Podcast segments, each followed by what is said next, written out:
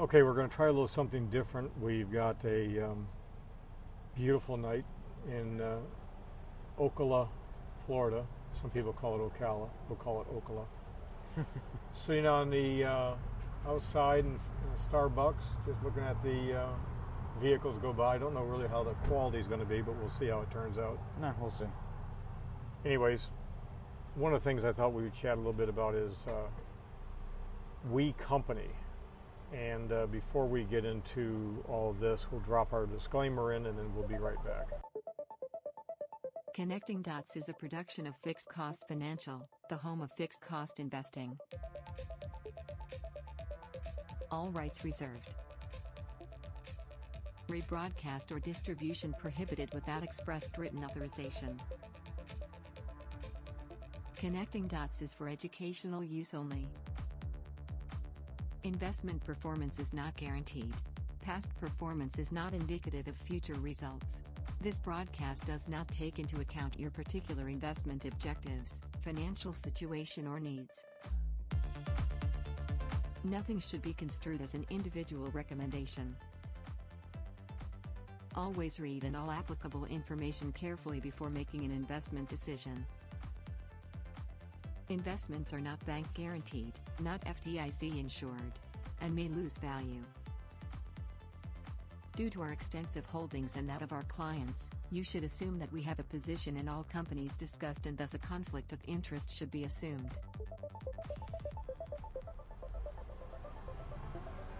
So, anyways, uh, we have talked a lot about WeWork from a variety of different perspectives, and they're saying that it's going to have a value of somewhere around $47 billion. And SoftBank put money into it, and is, they're looking to do an IPO. Um, any thoughts? Uh, they're losing a lot of money, more so than any other company that's going to go public. I think their net losses increase, Mm-hmm. so that's concerning because every other company that has thought about going public recently, Uber, through Lyft, and all the others, they're at least attempting to tighten their belts. These guys are not concerned with that apparently. Kind of gives me a little bit of a concern a la 1999 regarding IPOs and tech stuff if they think that they can just not even try to attempt profitability. Well, the, the problem I have is that all the IPOs now seem to be for companies that, I don't mean all, but an overwhelming majority of them, they're not profitable.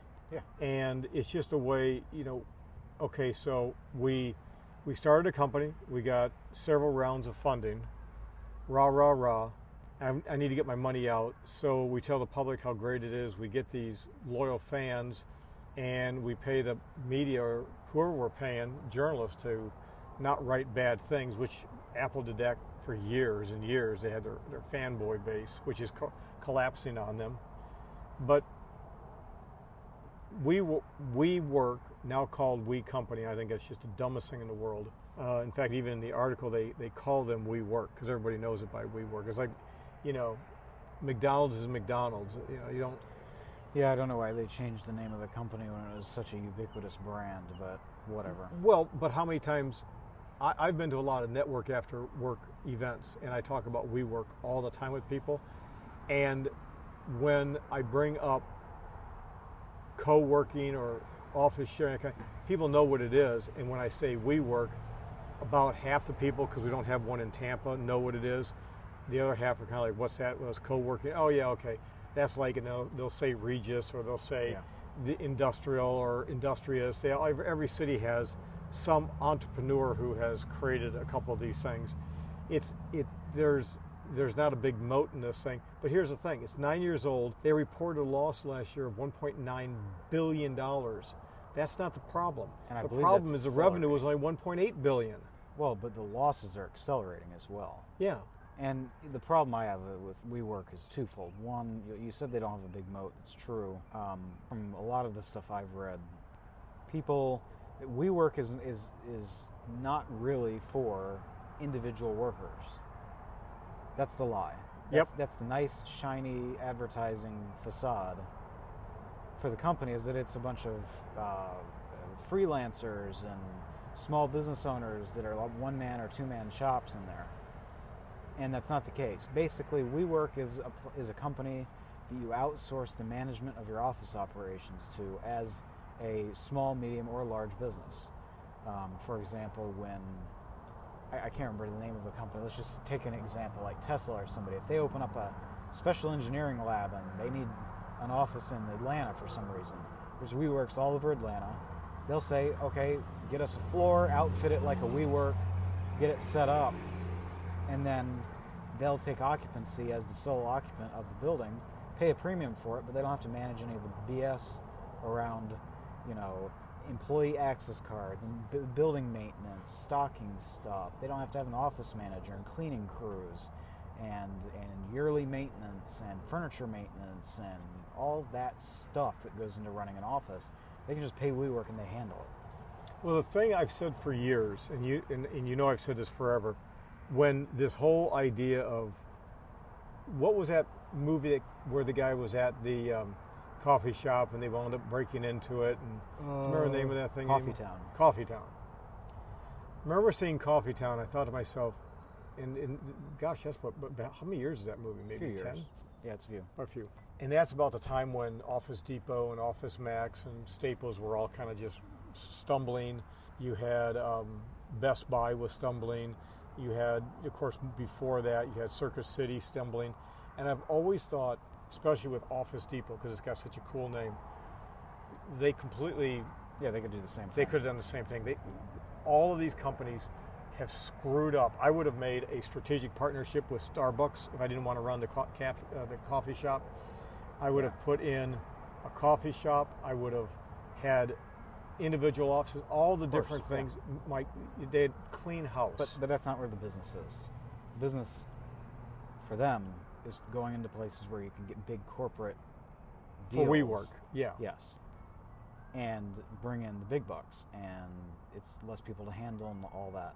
Um, the second thing I, I was going to mention is they they don't have a big moat, and one of the reasons they don't have a big moat is one, anybody can go rent some space and do a co-working space, of course. And attorneys have been doing that for years. I mean, yeah. But that's not the biggest problem, in my opinion. The biggest problem is they don't own anything. Yep. All they own is a bunch of expensive leases. And if you own a bunch of expensive leases, you have a lot of debt on the books, a lot of obligations on the books, but you don't have anything. You don't. You know, there's no there's no collateral there. So you know they have revenue of 1.8 billion. That sounds good. That's I mean for a nine-year-old company, that's really good. But for losses of 1.9 billion dollars on top of that, that doesn't mean that, that that means you're nowhere close to being profitable. Nope. So, and not only that, if the company goes belly up, um, there's no assets there to have other than like what venture money that the market's going to. I mean, all this is is these companies going public are increasingly the last round of funding that creates a liquidity event for venture capital. Yep. And as you're, you know, the numbers I've seen, institutional investors are not biting like everybody thought they would. They're street investors. So who's going to be caught holding the bag when all of these unprofitable, never profitable companies never become profitable and go belly up? Sounds like sounds like people who invested in Zoom, Z O O M, the symbol, thinking they were investing in the company uh, going IPO. Zoom. Yeah. That's traded under a different symbol. Yeah, it's a 60 cent stock or less that, you know, legitimate penny stock that ended up trading at, I think, $5 or somewhere thereabouts for at least at its peak until people realized, oh, Zoom is, yeah, that's not the company we're looking for. It's, uh, the one we're looking for is ZM. Whoops. It's like, come on, people. You can't even do research on the ticker that you're going to purchase. Wall Street Journal says the public markets would mark, make, uh, mark a huge test for WeWork, which has long attracted scrutiny from landlords, analysts, and many tech investors for its lofty valuation assigned by private investors. Okay, so yeah. the private investors say it's worth this. That's the thing. especially when compared with real estate companies and similar businesses. It has one other thing WeWork, and they, they don't refer to We Company, they continue to refer to WeWork, is primarily focused. This is the first time I've actually had anybody write this, I've seen legitimately, um, where they called it. Uh, where am I at here? Let me see where I lost it. We uh, WeWork is primarily focused on real estate renting long-term space. Okay, renovating it, then dividing offices and subleasing them on a short-term basis to other companies. Um, the chief executive said that the uh, investors should treat WeWork more like a tech company, pointing to its rapid growth and various services it eventually hopes to offer that cater to its tenants. And of course, it acquired Meetup. Yeah, but what does that even mean? It's like a tech company. Every company is a tech company, or you're out of business. Um, you know, Bob's Muffler Shop cannot operate without a computer. Bob's Muffler Shop will no longer exist in 15 years as everything consolidates and people optimize stuff with the use of central warehouses, inventory systems, employee management, order management, and tracking systems. The, the, the whole world is being consumed by optimization technology. This is a Captain Obvious. This is a business leasing company that didn't have enough capital to purchase and build their own buildings, so they created they did subleases. Yep. They're totally screwed because they obviously Well, they're going to start in- losing those my, leases. well, in my opinion, the, the fact that they did not start building anything yet or buy anything yet is a huge indicator as to um, the time horizon of the people involved. Because if you're legitimately building a company that is going to suck up business office space leases, that's a multi generation business. yep. I mean, if I'm GE and I want to put a satellite office in, you know, the new tech haven in a corner of New York, like could have been by Amazon if they went in there, that would have been a great thing. I, I would pay, have a have a long-term lease with WeWork for 20 years for a satellite R&D office that you siphon the best employees off of Amazon. Stuff like that happens all the time. Do you want to constantly have to move office space because these little short-term dinkies they don't they don't keep they can't keep the rent. Can't you know what I mean? It's I mean I get that they're getting long-term leases but where is the initiative? I don't I don't see any any equity building going on. Well, that's like the movie The, the Founder. Because you know every, with Michael Keaton. When he's when he's in his office and he has that fella comes by, he's in trying to get a loan from the bank, and uh, I'll set the scene up. If you haven't seen The Founders on Netflix, Michael Keaton plays Ray Kroc, and he gets McDonald's from the McDonald's brothers, and and it, it goes to that whole history. yeah So he's his deal with McDonald's brothers is too rich. He can't make any money. He's actually losing money, and they don't want to do anything. They're sticking sticks in the mud. So what happens is he's in the bank. This guy overhears it. I don't remember who the actor who played the role. Approaches him on the sidewalk, introduces himself. Michael Keaton, Ray Kroc, he plays that he's a little PO'd that the guy overheard his conversation. He said, if you're not making money, you know, something's seriously wrong. I go to your place and he I can walk Keegan three or four times a week. It's phenomenal, blah, blah, blah. He brings him back, tells his secretary, get the books. The guy looks at the books. He looks everything over and then he says, I, I love this scene. I just love this scene. He says, the problem, Mr. Kroc, is you don't know what business you're in. He goes, what do you mean? He says, we're in the restaurant business. Michael Keaton does a good job. He plays himself. It's always the same role. What do you mean? We're in the restaurant business. He goes, no, you're not in the restaurant business. You're in the real estate business. And then he explains, and I'm not going to get into the detail how he explains it. And sure enough, McDonald's is in the real estate. It's one of the biggest real estate Yeah. conglomerates there is, and how they structure their deals with their franchisees. every major corporation is the same way Microsoft for years and years and years basically after the plunge the stock price plunge after the tech bubble until they regained their market position what in like 2008 or well, it wouldn't be 8 um, I think it was after the recession and it took that long for them to recover from the tech bubble throughout that entire period when Ballmer was running the show.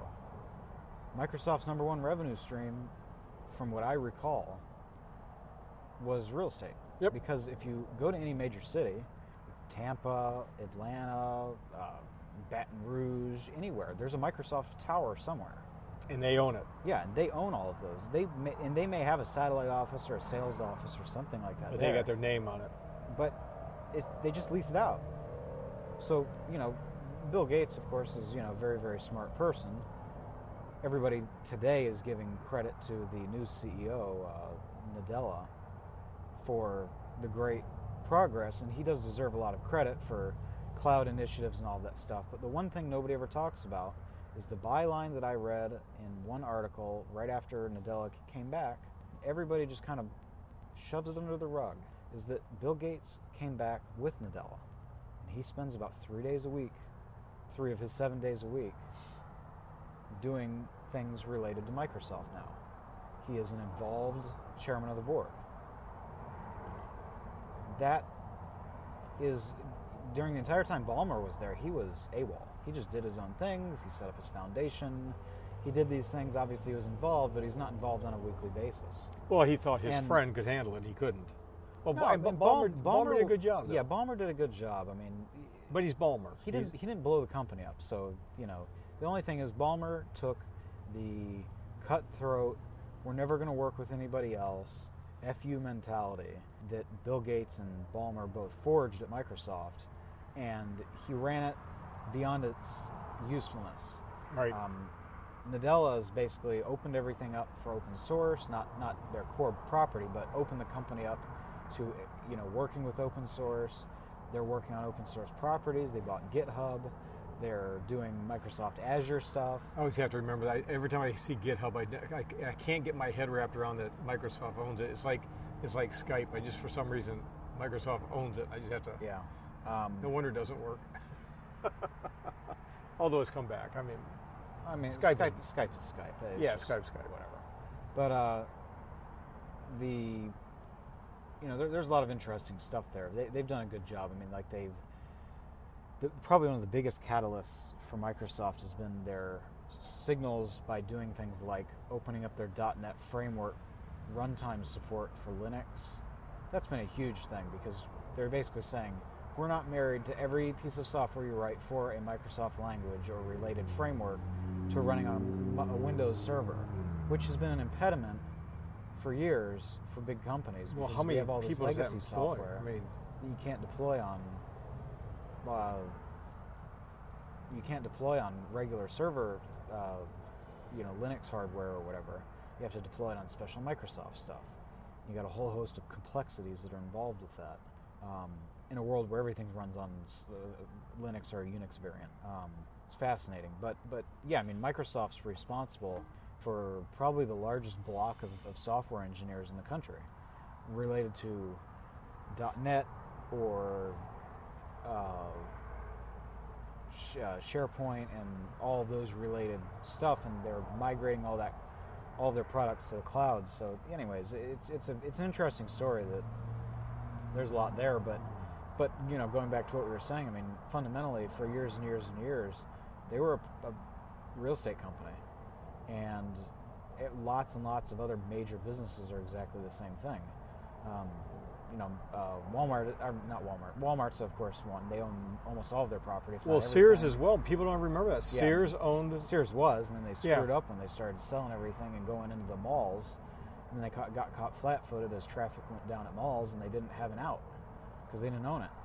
Um, or if they did own it, it was attached to all this other stuff that people didn't want to go to. Um, but McDonald's is one. I mean, you know, it's it's it's a perfect example because nobody thinks of it as that, but it is. Um, but then you have companies like uh, the Darden Group and others who were a real estate company, and it's kind of sketchy going forward for them because if they take a misstep, they don't have any assets. Yeah, they sold all They the real estate off, and that was a big thing years ago. Everybody, oh, do a real estate investment trust, make a lot of money, blah blah blah, lease them back, tax write-offs and everything else. I, I get it. I understand all that. There's always a short-term.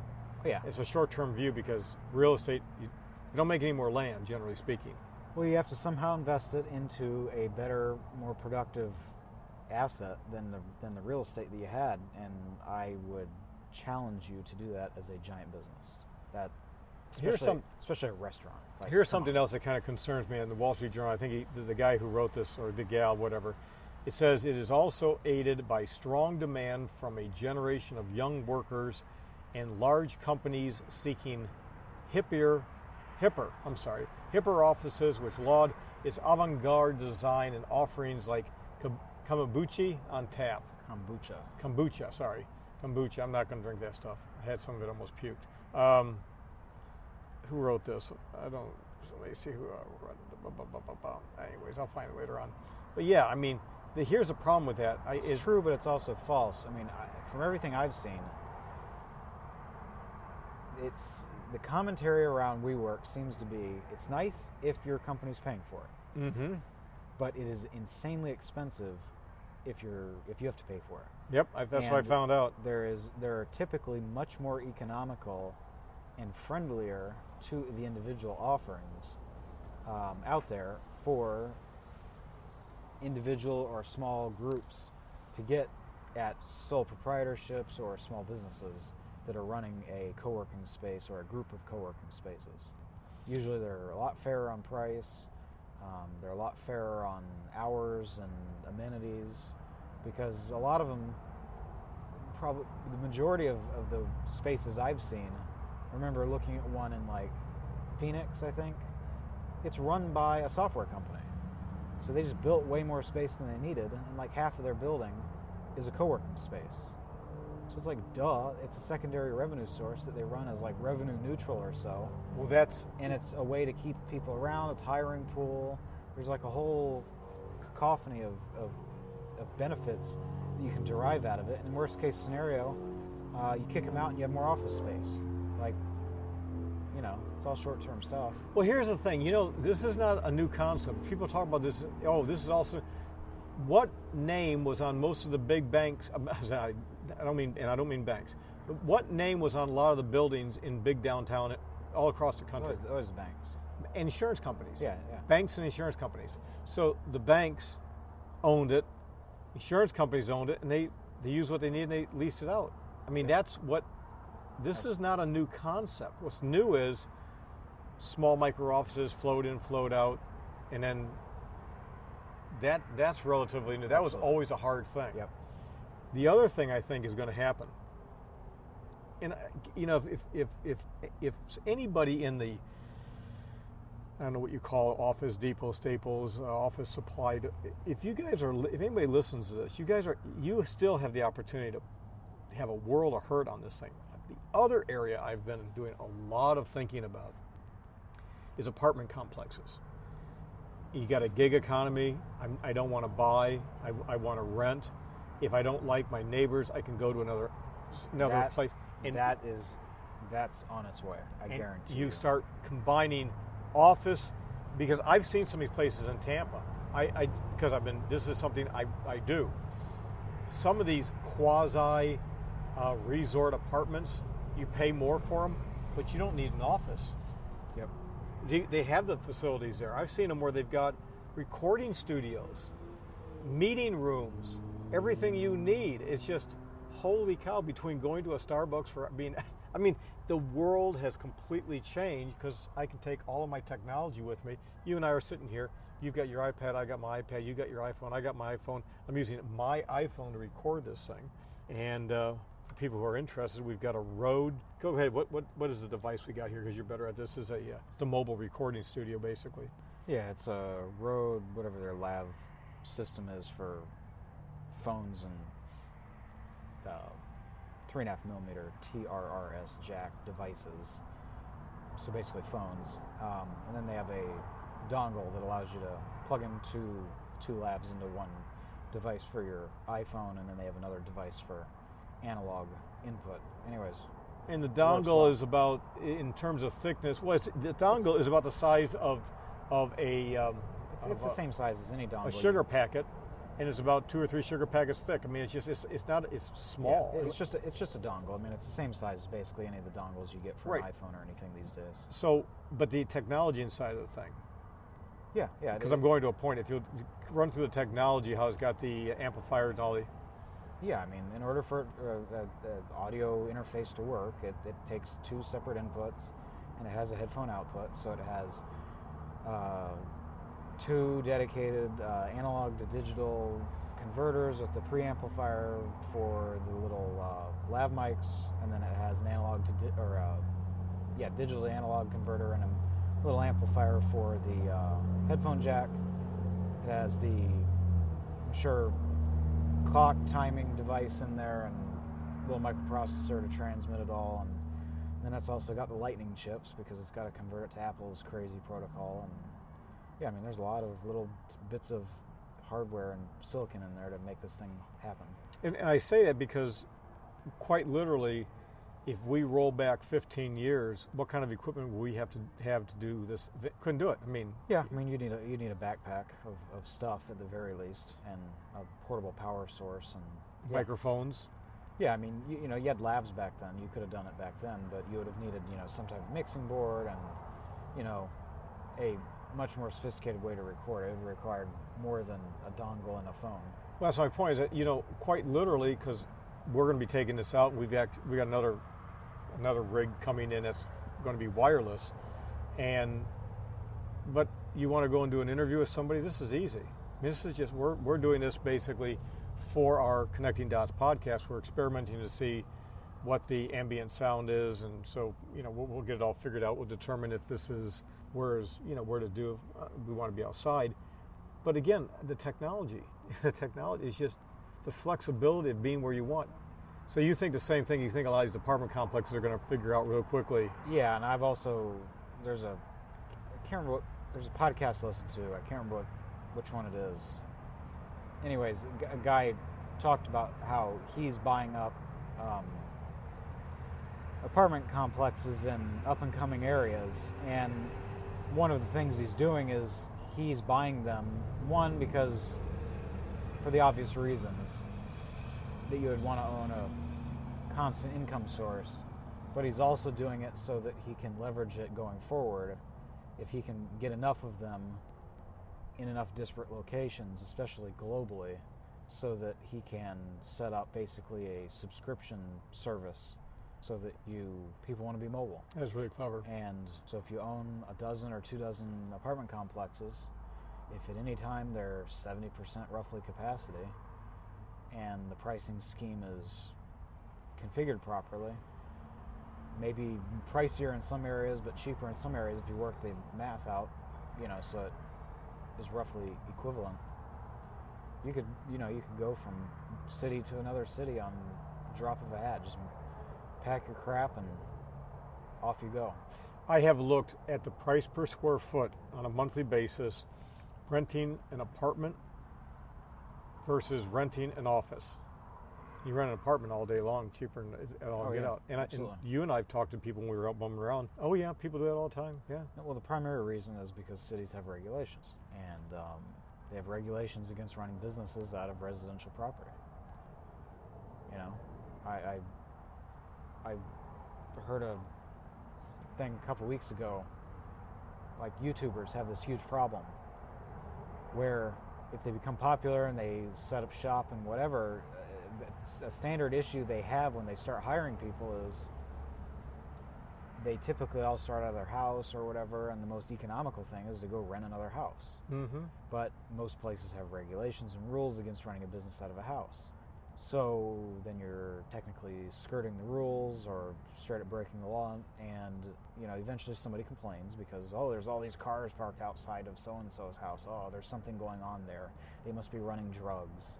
You know, Granny gets angry and they call you know code enforcement. And they come by and basically give them the riot act, and you know some cities will do something, others will just complain. It just depends. Um, anyways but the, the interesting problem I heard was so, you know, to be all above board as somebody who runs like a video studio,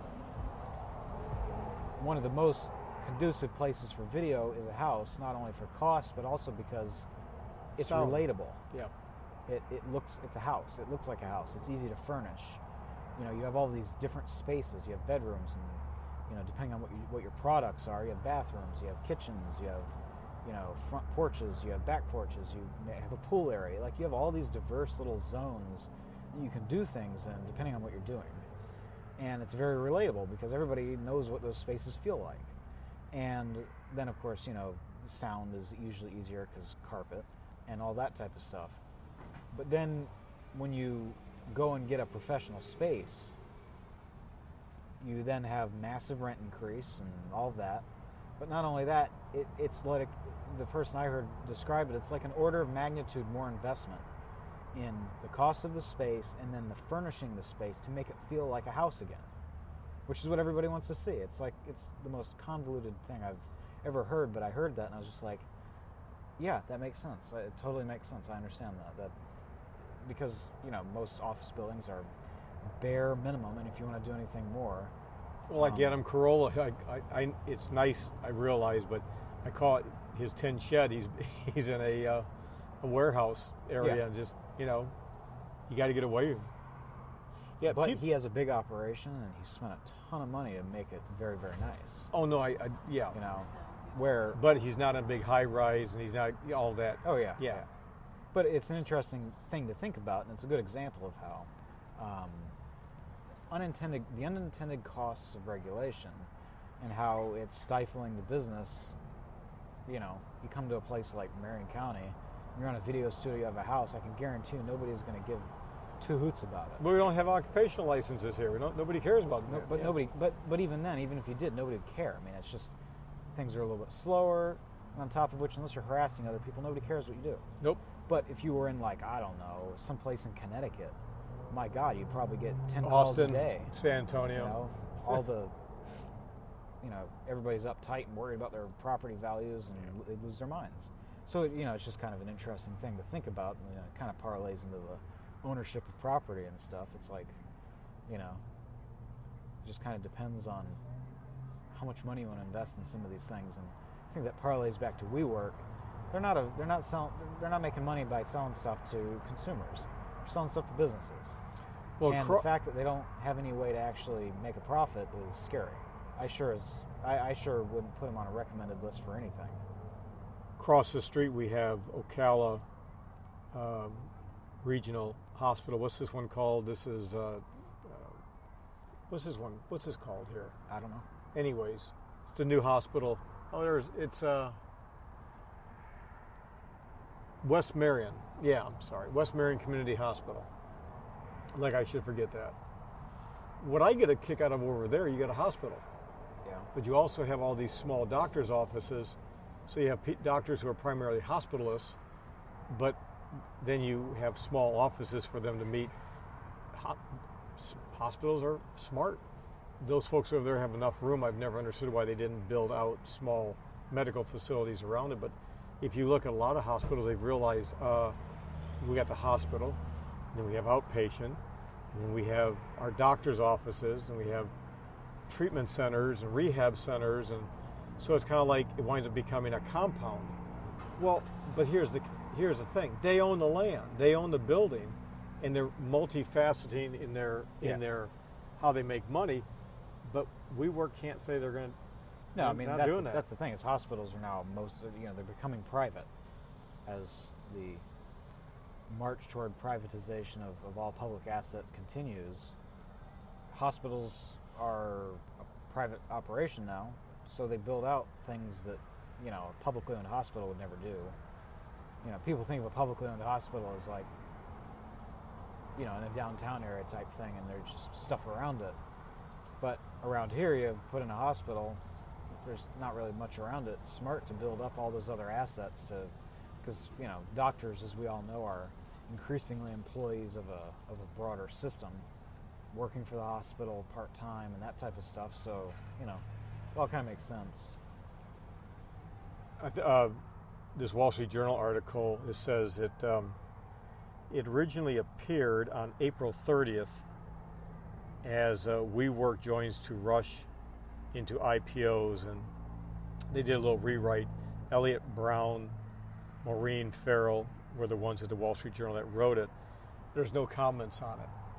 You know, since Murdoch has destroyed the- Wall Street Journal now and killed off most of the comments, now, the comments in the Wall Street Journal wrote years ago when I first started getting digital.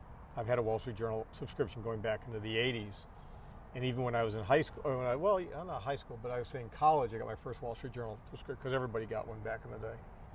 Because it was cool to walk around Wall Street Journal under your arm. It was, you know, plain plain businessman.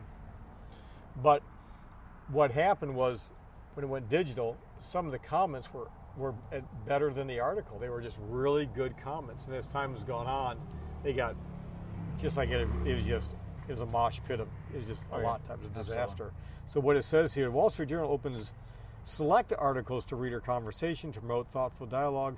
See the join conversation area to the right for stories open to conversation. For more information, please reference our community guidelines, feedback and emails, questions, blah blah. Blah. But the moderator was so. What happened is I read, a, and I don't have, a, I'm not an expert on this, but the people that write the articles now are expected to be moderators of their own comments to get the crazy stuff out of it. And if you don't want to have comments, you, they can, they have the ability to say, nope, I don't want any comments on this thing.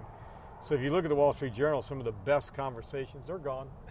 This is one of those articles that should have a ton of conversations because you actually get people who know things that say things. You go, oh, I didn't know that. Don't Yeah. get that anymore. Well, Whitewash. Well, the reality is, newspapers all newspapers and big media companies have all realized that they don't want competing voices out there. They are the, the, the narrative of record, and that's just the way it's going to be.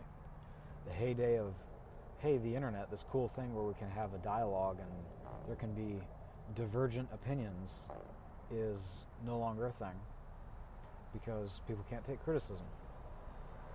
That is really sad if you think about it. It is what it is. Let's see if I got a couple other things I want to pull up. If I can do it really quick. Maybe not. Are they locking up back there? Yes. So it's nine o'clock and they're locking up, huh? Yes. Okay. I guess we'll wrap it up and call it at that. We can stay out here for a while Still longer. people in there. Who cares? The um, anyways, what else we got today? Oh, Facebook got a new look. Zuckerberg declares new era. Oh, whatever. How so? I don't know. I, I was they redesigned their website mobile app is geared now towards steering users to participate more in groups, in group conversations. They're trying to uh, eliminate uh, criticism and influence that are getting you more into your echo chambers. So you know, Why would they do that? That is literally the reason that people stopped using Facebook because all they can hear is the same people that agree with them. Yep. Like the whole point of the internet was you could have, you know, unfiltered, divergent opinion. You could have conversations, and the best part about it is it's technology. It's like being in the public square. If you don't like what's being said, you leave. Yep. Turn it off. And instead, you have you know monopolistic media properties that now are regulating what they think you should see based on what you've said in the past and now you can't see any divergent opinion. It's just you know it's part of the reason that you know you have this just chaotic political culture now where you know every everybody on the left sees only commentary from their people mainly due to self-selection and things outside of the internet but then when they go onto the internet everything they see is their own and the same thing on the other side Well, it, it gets you you get your heels deeper and deeper and deeper, and you can't have Yeah. a rational dis- You literally cannot have a rational discussion on politics with anybody, and i think what, and nobody wants to talk about it in, in out there. and i think what you, then you have happen is you have a situation where you're only hearing your own stuff so then when somebody becomes more ravenous of the other side they all get riled up and get excited because it's something a little bit different but it's still the same flavor of crap you're eating so it's just i don't know. I find that uh, a challenging development to say the least. I figured they would have learned. But then again nobody trusts zuckerberg anymore. If you do then god help you. God help your soul. I well, I think it, I, I think there's a high probability that he realizes this. This would be my bet on, on Facebook. I think I think Facebook has given up on younger people coming in, and they're going to milk the baby boomer generation because I, I really do believe that the overwhelming majority of the people that are on the thing are Yeah. boomers, and and they've they've got them, and Yeah, but I mean, it's also Gen X and millennials that use it heavily. It's just the it's just the newer generation that's not using it yet. We'll see. I, I don't. It's not looking good, but I don't know. I mean, one thing Facebook can't seem to do is just keep their mouths shut for a while. They keep shoving foot in mouth or getting themselves caught in another perpetual security or privacy news story instead of just shutting shutting up and just letting it happen for a while anyways. Stop becoming the story. I was looking up a uh, article and I was doing some research on men's clothing, and I was where did John Molloy go, who wrote the book Dress for Success back in 1970, I think two ish, something like that, 74. And I have a friend, uh, David Ambrico in Texas. That's what he has always done. You know, he dresses. He had a football player online on LinkedIn that he was standing next to. I think it was somebody, maybe a movie actor. I don't know who it was. That he dressed as him. And I had a guy that in New York, and I follow. And anyways, I was looking at all these different things, and one of the things that somebody said that a lot of people in business try to emulate Mark Zuckerberg, and they related, and I got a kick out of it because we've talked about this, how um, Elizabeth Holmes tried to channel and emulate Steve Jobs with her, you know, turtlenecks her that. fake voice and mock turtleneck and dark, dark, dark clothing. Anyways, but the comment was, uh, "You're not Mark Zuckerberg." And always remember that Sheryl Sandberg always looks professional, and she's like trying to keep control of the really boys of the roost and that kind of thing. And they, they went through it was all about clothing. You know, you don't his hoodie thing, but then when he gets dressed up and goes to Congress, he just looks so uncomfortable. and it was as a really is an interesting take on clothing and and growing up and you know that whole thing. So well people do not have a, a high regard for their self-image. That's very evident as, as you transit around this oddly shaped sphere. People don't care. And yeah i'll just leave it at that. Yeah, well, I, I go to network after work events. I go to these eh, various business meetings, and, and you know, used to go to a lot of different chambers of commerce. I just, it's just amazing how it's just different. California casual, uh, you know, Friday Friday casual became California casual became, wow, delivery boy. it's in some lazy case. it's purely delivery boys wear a polo shirt with a logo And, on and a that's not negative. I'm not saying that as a no, negative. No, Yeah. no, it's not. No, but but I think it's it's an, it's an, it's indicative of some things. But you're right. The, the people who are in delivery, they, they, they have a uniform. They look better than some of these salespeople that Well, yeah, I mean, it's, I think it's just pure laziness. Um, you know, a lot of it also I think has to do with an, an, a cultural element for sure because you know there used to be a time that you see somebody walking around in a suit, you either wouldn't think twice or you would think, oh, what does he do for work?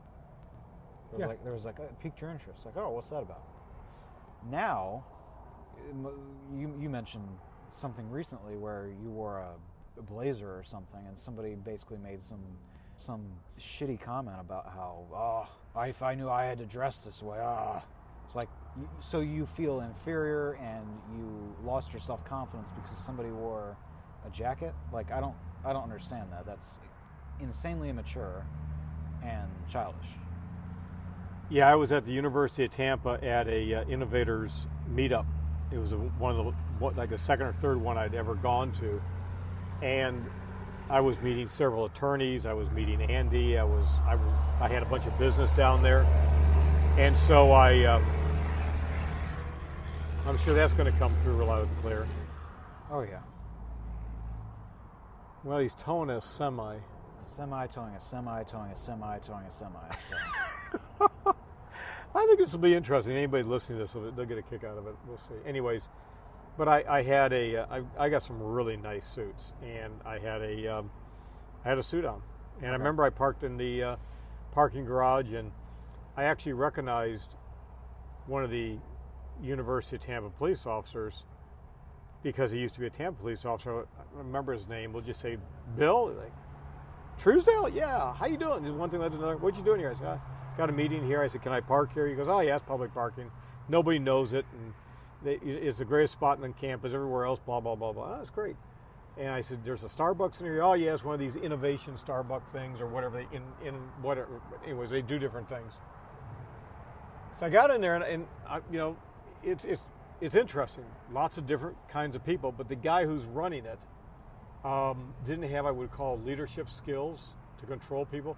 This was same thing happened in Gainesville. Remember when that guy opened his mouth and just babbled, just you know, went off on us, and I just I never understood that. Never went back. Done.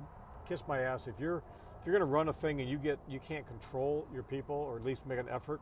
But um, yeah, this this kid comes in. He's a UT uh, student and uh, he's in his sweats and he's you know he came from the gym whatever and he was pitching his idea. He was pitching. Part of the thing he did he had people my age and some younger folks. Everybody explains what they're doing ask some questions and then it was all basically like a, a, a, pitch. And he made that hideous comment about oh you know suit and tie. I am so sick and tired of people being intimidated by stupid. I mean well it's being intimidated by stuff that you i just smiled and just kept on moving but it just go ahead. Well what it is is just you're intimidated by something in your head about an article of clothing. Like, who cares? Yeah. I, I, if somebody's wearing a ten thousand dollar, uh, I don't know, some fancy, I don't know, Versace jacket or some some weird thing. I, don't care. I got my Tom James. but but I don't care. I mean, uh, like, I, I couldn't care less. It's, it's your choice. It's going to stain the same way that it's going to stain if I drop something on, you know, a, a four or five hundred dollar jacket. Who cares? It means nothing. To you, you if you spent ten thousand dollars of your hard earned savings on it and that was a big deal to you, you probably shouldn't own it. We'll just leave it at that. Um, you know, there's one thing I, I, I explained to somebody probably within three feet of the exact spot we're sitting right now several years ago someone made a comment about how, oh, I just could never imagine spending that much money on clothing. I think it was in reference to like Melania, Melania Trump or yeah. something like that, and you I know, remember that her gowns and dresses and things, and you know, collections of handbags and stuff, and shoes and stuff.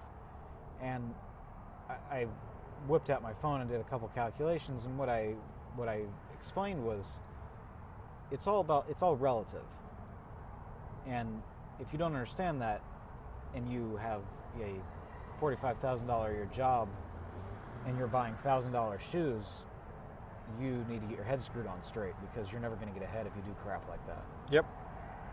If you look at somebody like a celebrity or the First Lady of the United States or something like that and you go, oh, I need to have that, if the price tag scares you, then you're not the target audience. Um, but what I, the way I was able to analogize it was, it's everything's relative. So I asked if you were to buy like I don't know, like a like a, a like a some type of um, like a top for like you know multi-part outfit, and if you spent I don't know, I think it was a dress. I said if if a dress costs sixty dollars from I don't know whatever a, a, a standard retailer for somebody on a I don't know let's say forty thousand dollar year budget that seems pretty reasonable. You can you can afford many articles of clothing per year. It's not going to break the bank. It'll look well enough. and It'll wear well enough for normal people, and nobody's going to know the difference. Who cares? But I extrapolated at like forty thousand dollars a year. That sixty dollars is equivalent to like seven thousand dollars for somebody that was making whatever whatever the income numbers were that I googled and was able to find that that Trump was personally bringing in based on whatever whatever whatever the public information was. So I said it was a couple hundred million dollars. So I said, there's your equivalence right there. Sixty dollars for this person is equivalent for you know seven thousand or whatever for for another. It doesn't mean anything to them, you know. So if you wear if you go buy a pair of shoes and it costs you twenty bucks, most people are going to be that's a cheap pair of shoes and if it wears me three months i'll be happy if you're spending like $3500 on a pair of nice i don't know i don't know women women's shoes but or, or a handmade pair of men's like you know dress shoes you know get in England or something. That would be a big deal. Ferragamo would be a good men's shoes. Uh, Yeah, I mean that that would be a I think real- I've got two pair of those. that would be a very nice, very nice shoe for a normal person. Yeah, and they But- last forever. but for do. somebody with that kind of scale equivalency, that's like buying a twenty dollar pair of shoes. Yeah. That doesn't mean anything to them. So, oh wow, this celebrity has this wardrobe room full of shoes because they care about their parents and they keep crap and they don't wear it that often. Anyways, it's all about equivalency and it's how you have to look at things. You can't you can't be a uh, you can't have a, a 25 year single malt Scotch appetite on a beer budget.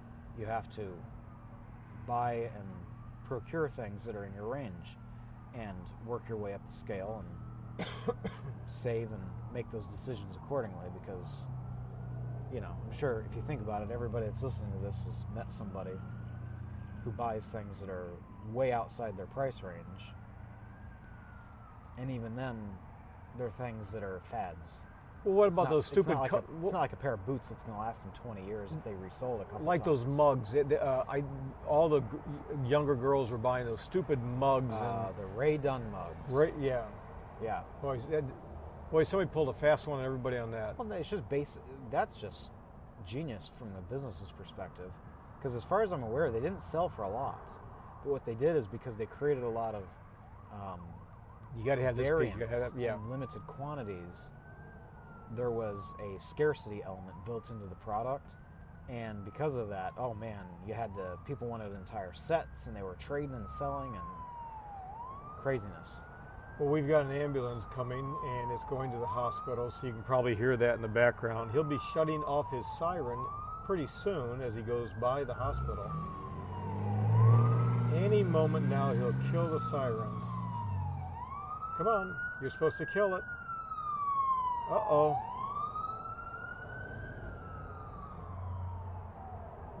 Well, go figure. He didn't go to the hospital, he's going past the hospital to a call.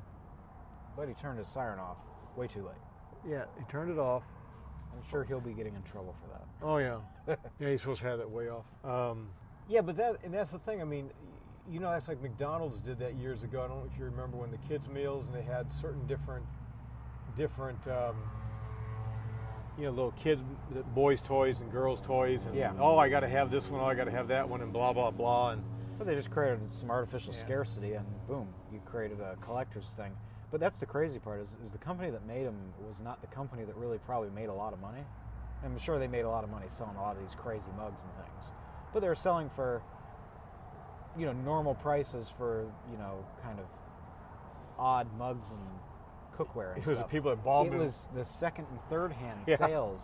I'm, you know, I have to have this specialty plate they made a hundred of, and I'm going to buy it for a thousand dollars. It's like you realize they sold that for ten bucks. Well, we know we know of a, a gal who's who's a complete nut job who went out and just bought nonstop. I mean, paid thousands and thousands and thousands of dollars, and then oh, time to change the decor and just Yard oh, sale. Yard sale. Oh, 50 cent. Something she paid 50, 60, whatever. Crazy, absolute crazy. Anybody that operates like that will never get ahead in life. You know, I. But unfortunately, that's more common than not. It's scary. That's one of the things in the book, the book deal that we're putting together. You know, the whole thing about minting millionaire mindsets, minting mature mindsets, maximizing mindful missions, minimizing mindless messes. That whole, all these people spend so much time on investing, and they, you know, these do-it-yourselfers. Oh yeah, you know, I've got, I got twenty thousand dollars, and I'm, I spend two or three hours at night working my portfolio and doing. Why? Why? Why? Why would you spend that kind of time when if you spend that same time, go to Dillard's and get a part-time job, take the extra money and put it in? We had a guy. I, had a guy when I worked at Midland Hardware in in uh, Wisconsin. This is when I was in high school. Can't remember Tommy's last name, but it was Tommy. And Tommy used to, you know, he was the older guy, right? He was probably 40, 45, all his kids. But Tommy used to, of course, I knew about it, but Tommy used to teach us about mutual funds. He would teach us about stocks. He worked for like Allis-Chalmers, he was an engineer. We always just say, why do you work here? Just kind of curious. And uh, he said, this is my retirement money. And he went through, and I, I, I remember as a kid, he talked about, you know, he puts it in, how his wife works, what he was doing. She was a teacher, good money, and he had a lot of coin. But he was saying the investments handle themselves, but it's what I put into it that makes a difference. I've told people that for years and years and years. Well, I mean, it- it's, It's like spitting in the wind for 90% of the population, but go ahead. well, I mean, you can't save what you don't have. I mean, that literally sounds like Captain Obvious, but I think a lot of people, you know, need to realize that you, you, you, can't invest and you can't save if you don't make it. And, or if it, you know, if you spend it on other crap, which is most people's problem. And, yeah, I mean, you know, the, there's a million little things that people talk about with you know investing and whatever, and it's very important that everybody learns and starts to do it at you know at an early age, primarily just so you are comfortable with it and you understand the nomenclature, and it doesn't scare you when somebody talks about it. When you actually do have a substantial amount of money, and you can make a, a, decent decision regarding what you're going to do, it also makes you you know better positioned to make better deals, whether you're an employee, get better comp packages, make better decisions on what job you're going to take, whether, you know, there's a million things that, you know, you learn with, with investing because you learn how to manage a precious resource. You know, and most precious resource everybody has is time, but most people don't think of that as having any value, which is, again, another asinine element of life these days is you know you're, you're trading your time for money but people don't understand the value of their time or their money. And I've, I've said this for years you know you don't have enough people who know basic investments and basic money stuff but at the same time you all you have to do is view is view earned earn your earned income as, as another form of time because you exchange your time to get to gather it unless it was given to you, and then that's why nobody values money that's given to you because you didn't actually exchange any time for it. I absolutely believe, without any doubt or hesitation, that one of the things that has caused a massive screw up in our country, massive, is the fact that schools, and I big broad brush, all elementary, all high schools, they don't teach home economics. There's No, no home economics. I mean, People don't know how to cook. it, They don't few. know how to clean. They think cleaning is getting a Swiffer. Everything is auto, auto, auto mode. And like, we'll, I'll, share. We're at a McDonald. We're McDonald's. We're at a Starbucks here on State Road 200 in Ocala, and we just want to get out for change of scenery, test this out, get to see what the ambient background is. I'm sure somebody can probably hear the airplane going over from the airport. We didn't get coffee. We, I just didn't. I didn't want a coffee. You didn't want a coffee. Well, just think about this for a minute. If we came here every single week, once a week, to do, well, we'll call it our um, porch conversation, right? This turns out to be a really cool thing. If we spent ten dollars, I'm just throwing that number out, every week, that's five hundred and twenty dollars a year, wouldn't it be? In ten years, that's five thousand dollars. Twenty years, be ten thousand dollars, right? So you start adding that up, and you say to yourself, if you literally put that money away, in the time value of money for just not buying coffee. Okay, Yeah. so we're using their we're using their, their porch. They don't care. That ten dollars a week over 40 years. Oh, 40 years. Oh, I can't even conceive 40 years from now. And I, and I want to don't want to forget my my favorite little thing, Edward C. Banfield in the Heavenly City. It's all about time horizon. Ten dollars a week for 40 years. That's going to be a hell of a lot of money. I'm not Well, I going to. mean, the raw number is twenty thousand dollars, but twenty. It's not just twenty thousand dollars because, you know, as Warren Buffett says, one of the powerful factors in the universe is compound interest. Yep. That's true. You know, so you know, take the rule of seven and apply it to something you're adding to small amount, a little bit every week. I don't know what the number is, I, but it's gonna I'll be, put it in the show notes. It's gonna be it's gonna be a, a lot more than it's gonna be a lot more than uh, twenty thousand dollars. Oh yeah, and and so when you got the average, you have I think the number was I'm going to be off a little bit, but the average person who is like 65 to 70 has three hundred fifty-four thousand dollars, but the mean mean is like 134. Well, that's huge. People don't know averages, average, mean, median. Uh, they don't understand that. So if you if you take who's in the middle, you got 50% of the people on top, 50% on the bottom. That's 134. Now, if you add everybody together and divide it by that number, that's 354. What does that tell you? It tells you the people on the top have a hell of a lot more money. Oh yeah, So it drags it up. Way up.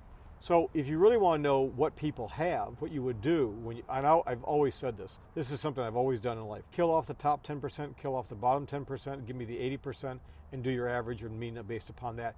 That tells you what reality is. And average and mean on those gets really, really close. It's a really consistent thing. Just you have to always do that. Uh, you can you could say top one, bottom one doesn't work. That, that doesn't work. Just 10 and 10 is always works. But the bottom line is, I guarantee you, $10 a week invested, earning about a 9% long term rate of return. Just put it, set it, and forget it. You do that, you know what you're going to have? A lot more than $134,000. Yep. Guarantee it. You, you Just $10 a week. And I got people who they, they can't say, Can't see it. they can't see it. And unfortunately, if you look back, origins of annuities and probably well before that, society's always going to be filled with those people. That's why, unfortunately, when you view it this way, it sounds bad and it, whatever. But what comes comes down to is it's not that difficult to climb the ladder if you apply yourself, because so many people are un- completely unwilling to even make the first step. Well, one of the things I, I think there's a I think there's a role for everyone, in and I haven't seen him in a long time. He used to be on Fox.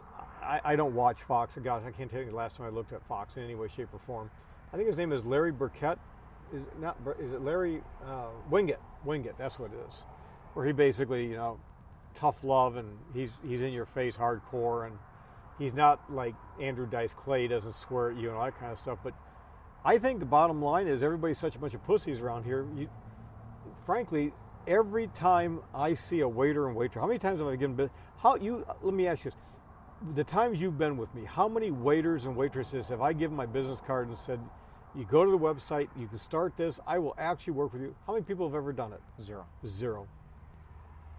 Absolutely dead zero. I've probably done it a thousand times. Yeah. Probably a thousand times. And you've been with me in that a thousand times. Nobody does it. I find it so frustrating. People don't realize you can work as a waiter, a waitress, a busboy, and you can retire a multimillionaire. People do it all the time. Not often, but you hear about some janitor, you know, and they Oh, yeah. Bobby died and he gave this massive endowment to some school that he wa he couldn't afford to get it. How the I had two aunts who died many years ago, Mildred and uh, Gertrude. They bought AT&T stock when AT&T went public. Yeah. Okay, I mean that's a long time. Man, they had a massive amount of money. The inheritance was huge, massive inheritance tax. That was back then. They died in I think. Let's see, my grandmother died in '68, I think it was. So Gertrude and Maida died somewhere around, I think 66, Ah. 65. Back in the good old days when you actually had estate taxes. Yeah, they died around six- 60. Let's see, uh, I was born, probably about 60, 66 or 67 they died. And I think each of them was worth about three or four million dollars, which means, my God, the government took half of it. I mean, At least, what- yeah. at least half. I think the state taxes at those numbers back then was like 70%. It's huge. I think so. Yeah. Oh, I remember my mother and dad, dad were like, oh my gosh, can you believe what the government took from these people and blah, blah, blah. And, Well, did You- you know they had that much? No. well, you've said it for years. The easiest person to tax is somebody that can't fight back. So Oh, the state tax is coming back. There's no doubt about it. how it's phasing out? Oh, it's coming back because if Trump if Trump doesn't win re-elections, Democrats are going to control. Well, uh, They won't re- implement an estate. You don't think so? Absolutely not. Their donors would never allow it. The estate tax will never come back. They'll Okay. Just, they'll just milk. They'll just milk. There's a reason. It's a. It's a. the estate tax gets phased out over a period of time. I think it's done in 2020 or Yep, something like that. But It doesn't affect hardly anybody anymore. but the income tax was a um, short time only thing. I mean, it expires in like two or three years. So it's it's a joke. I mean, you know, it, it's a clever way to give everybody a little bit a little taste to get what they wanted to really get done. I mean, the reality is, if you have a couple billionaires with big estate taxes who don't want to pay, you know, who don't want to shuffle stuff around into trusts and do silly stuff, um, you know, it becomes well worth it to just lobby for what you want.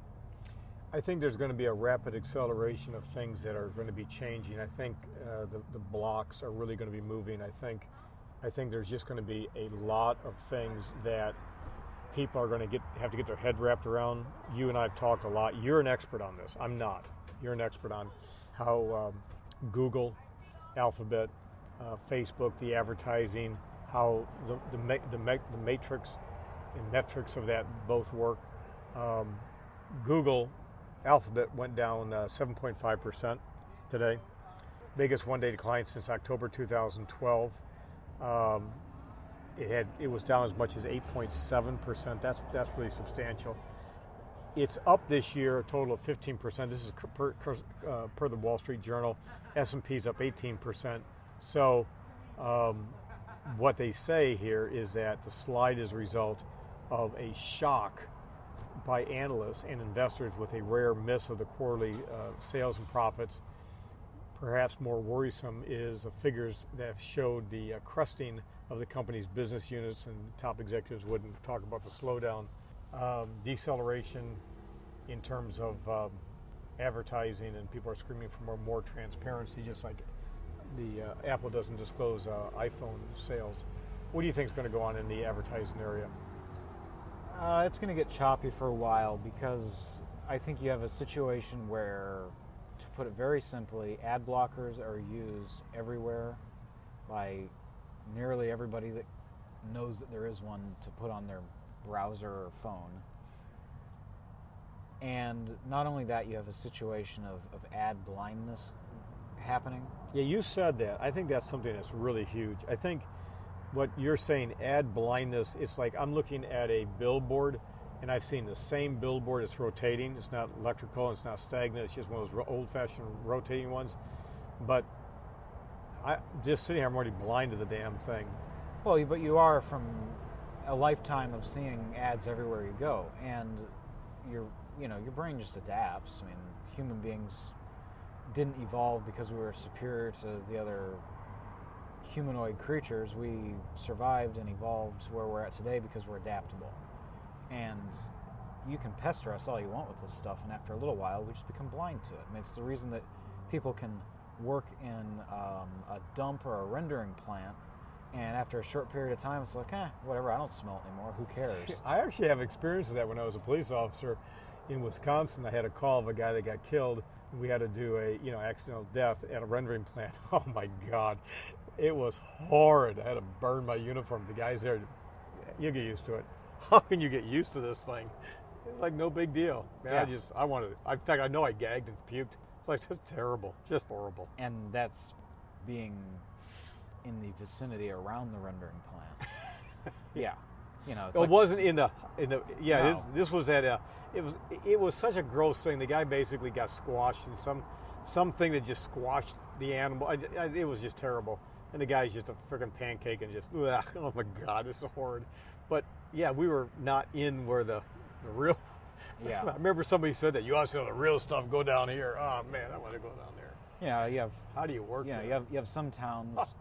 some towns they smelled sulfur because of just the area. Palatka when they had to. Um, You have some towns that they have, a, you know, a, surrounded by feedlots and stuff.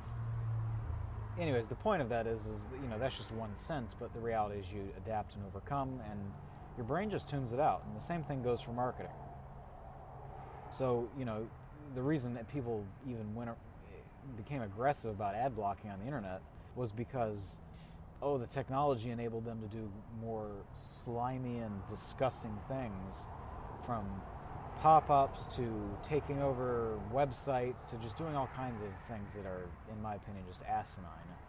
Um, and then because of ad blocking, they also got more aggressive in turn, and it's been a war just back and forth between the advertisers and the internet um, blocker people. You know, of which there are dozens and dozens of different groups and people out there doing stuff.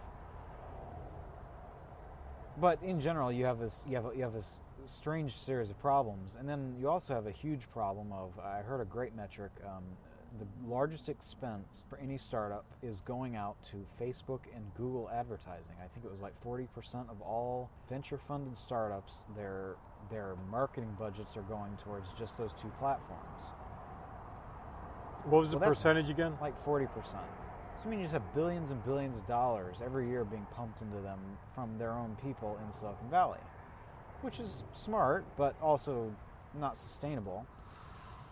So, anyways, what, what, you- what you, in- from my view, anyways, what you have is a situation where the cost per click, cost per view, all that, uh, CPC, uh, uh, CPM, they both are way inflated depending on the target market, um, and they because of big business, and they've freezed out small businesses Well, we, so big we've seen that. businesses, yeah. I mean, if you go just you know because we know the numbers, if you go and market in any generic investment-related term, you know the profits in the industry have enabled you know cost per clicks as much as twenty dollars per for basic for basic stuff, and all that means is the diversity of advertising gets completely shut out, and you only have the big guys who can afford, you know, customer acquisition costs in the tens of thousands of dollars per person. It's like you, you have to sell commissions or have multimillionaire clients to be able to ever make that make, make that work. Um, so it freezes out anybody small. So, you know, that's just ridiculous and unsustainable. But okay, who cares, right? It's their business that people figure it out another way. What happens when those big guys realize that they're not getting the return they used to too? So now you pissed off the little guy, and now the big guy's getting a little little rough, rustled in the feathers, and he cuts his ad budget down because he's not seeing the same returns. Oh boy, do Google, Facebook, these other ad platforms, you can just see the domino effect happen, and then the ad rates will go down to compensate, and then some people will come in, and it'll be a it'll it'll just, it'll become like the markets in the end of last year. It'll just start to become extremely volatile. Um, Google's problem, though, in my opinion, long term, is precarious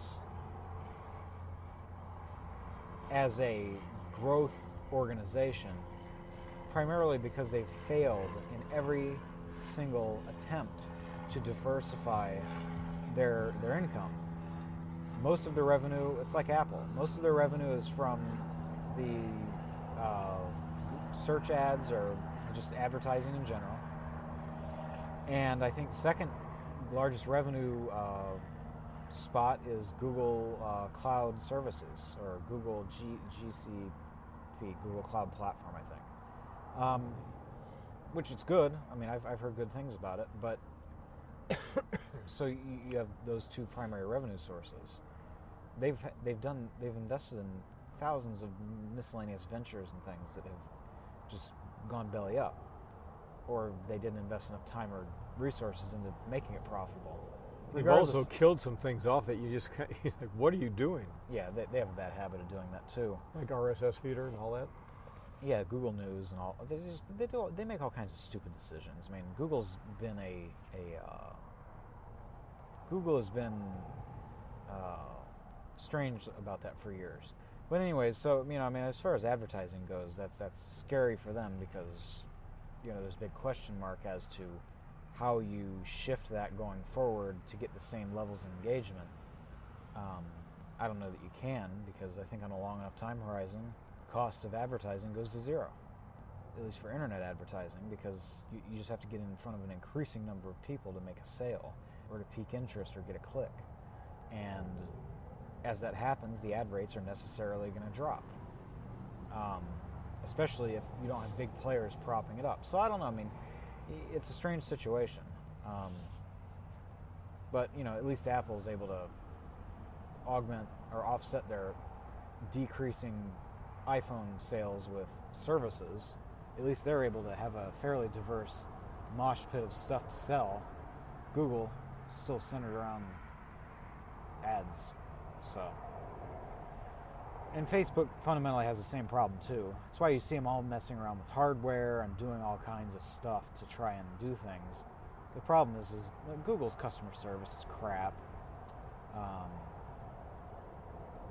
you know, they offer they offer a lot of best in class services for businesses, but customers aren't going to pay for that. So I don't know. It's just it's a strange situation for them going forward. I, I don't know how it'll shake out, but it's worrying. Well, it's like when we, we made a, um, a change on Facebook for our company. We made a fundamental. I couldn't get them to do it. I actually it- had to kill it off and restart a whole new. I was couldn't get a call. Couldn't get anything. Couldn't nothing. Yeah, yeah. I mean, changing a business name on Facebook required basically recreating the page because this seems fraudulent. It's like they required uh, documentation uh, to verify that it's legit, And I said and it. you did, as well as the link to the state of Florida Yep. Department of Department of Corporations. corporations, and Everything. you know all the official records and everything and even then they're like oh no we don't we don't think that looks right it's like you people are morons but you know how do you operate a company of a big scale that, to do technical stuff like that i i don't know No idea. especially when your model is advertising like i don't know. It's just eh, any any business that's centered around 100% advertising i see as being very profitable but not being as, as much of a growth area as it once was. Because I, I can definitely see a fundamental shift in in a, attention. Well, let's take let's take what we're doing right here. We're doing a podcast. We've been talking for I don't know how long. It, when we, this thing gets cleaned up, I don't know what it'll be, but I, I think right now we're we're at an hour and, and 17 minutes. So we'll see how it turns out. And um, but there are so many alternative news sources out there. That's not a negative word phrase anymore. I think alternative news is the mainstream news because it's just the same. It's the sameness. I mean, every these it's like these talking points you see these politicians oh a prestidigitator which means ma- magician. All of a sudden everybody oh we're using yeah. yeah prestidigitator. Oh prestid nobody says prestidigitator. No, i'm the only one that ever says that. They were given word of the day from Yeah. corporate. Word of the day and it's the same thing in all the news abc nbc cbs fox are all the same thing. As you said we were talking there this we were walking. Tsunamis happen in china. No. I mean what i say? Yeah. Hurricanes or typhoons. Yeah, hurricanes and typhoons happen in China, never reported. Yeah, there's one that smacked. I think I don't know some populated area last year. Got a blip on one like one major news station. Nobody nobody talked about it. It's like, huh? Years ago, I, you'd think that would have been news, but And it, it- it- that was in relationship to the world's longest bridge that connects, what was it, uh, Hong Kong? yeah, I think it's like Hong Kong Island to Shenzhen or Macau or I don't, I don't remember exactly where it connects. But Shenzhen, I mean, that's, that's you know, was that like probably 30, 40 people? I mean, that's a real small little place, right?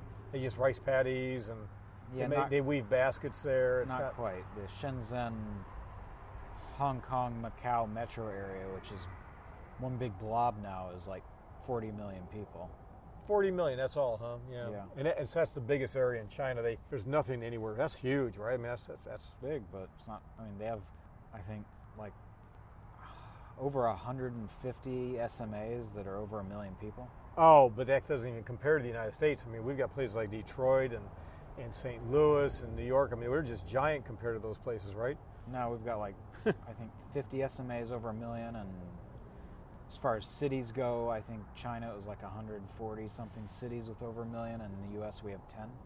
So if somebody's 20. listening and you didn't realize that I'm being You're being facetious, facetious, yeah. yeah. We just don't. No, I mean the thing that is fascinating is it's kind of off topic, but the scale of things going on in China is mind-boggling. Because you know they're they're they're three times our population roughly, or three and a half times, which doesn't seem like that much, but the scale in which they're operating major metro areas is wild.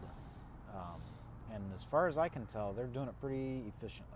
And of course, everybody knows here, you know, you get into a major city and it's 24 7 road construction because we can't build anything that lasts more than a few years.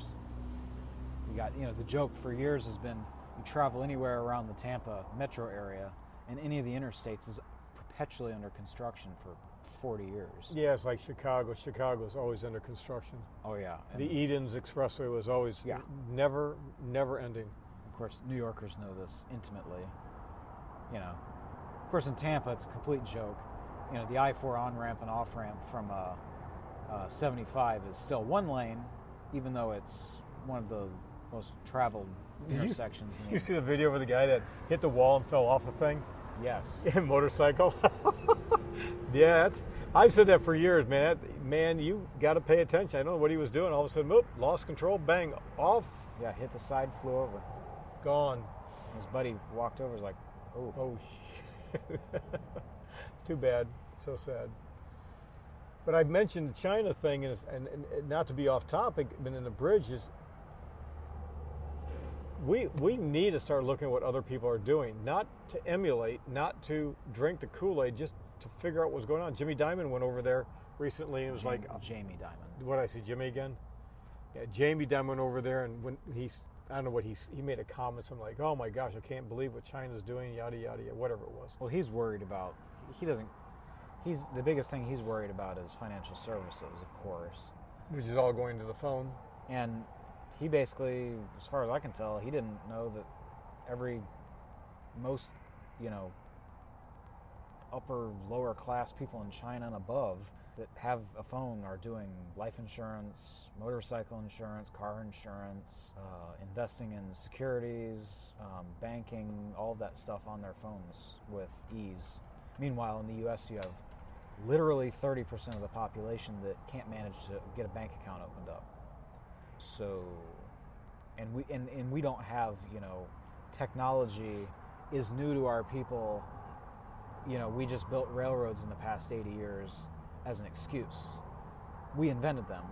I mean, not railroads, but the technology. You would think every person in this country would have banking and insurance and investments on their phone and be able to hack it, but you don't. No, there. That's what I'm saying. There's Which to him, I'm sure, is scary because it's like if we can't get our people to do this and they're already like light year ahead of us, how the heck are we, they not just going to come in and eat our lunch? And unfortunately, I think that's that's a concern.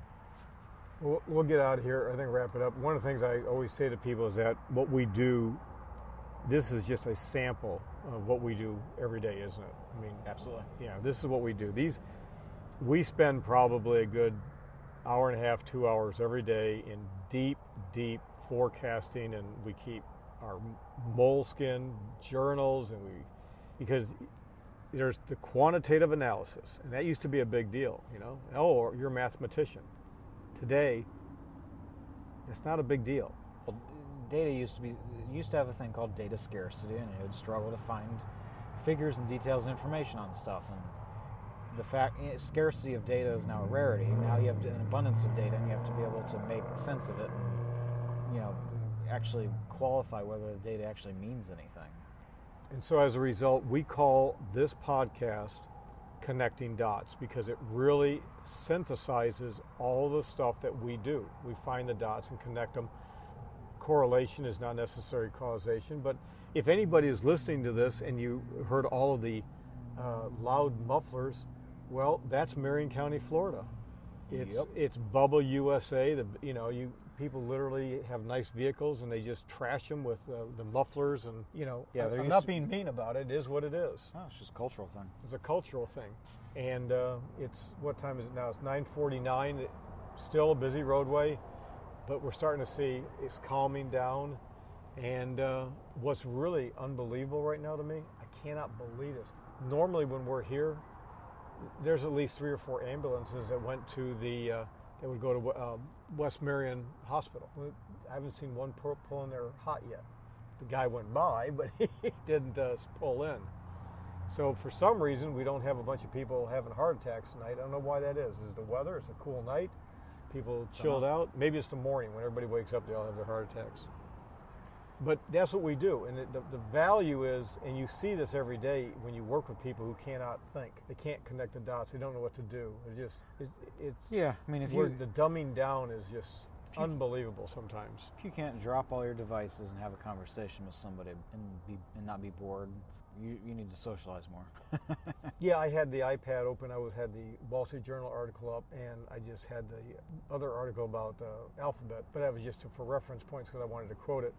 This is just a this is a Yep. spitball, free flow conversation. yeah, you did say you know correlation is not necessarily causation, but at the very least, it makes for an interesting conversation. Fair enough. Okay, we're out of here. We'll run the disclaimer. I think we did that. Our ending. We're out of here. This has been episode 39 of Connecting Dots. Thank you for listening. Please visit our sponsor, Fixed Cost Financial, the home of fixed cost investing, at fixedcostinvesting.com. That's fixedcostinvesting.com. We got love that we'll never need to hide. Love will always rise above. Whatever comes, we will be just fine. If I am yours and you are mine. Take my hand and let's fly away to another galaxy. Hold me close, I want to feel your love. Together we are free. Just be with me. Just be with me. Just be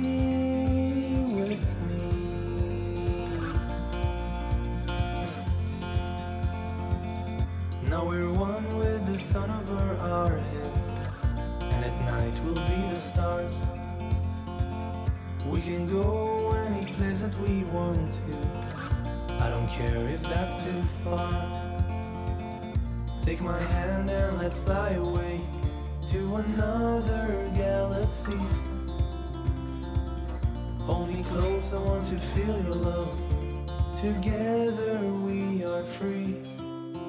Just be with me. Just be with me. Just be with me. All rights reserved. Reproduction prohibited without written authorization.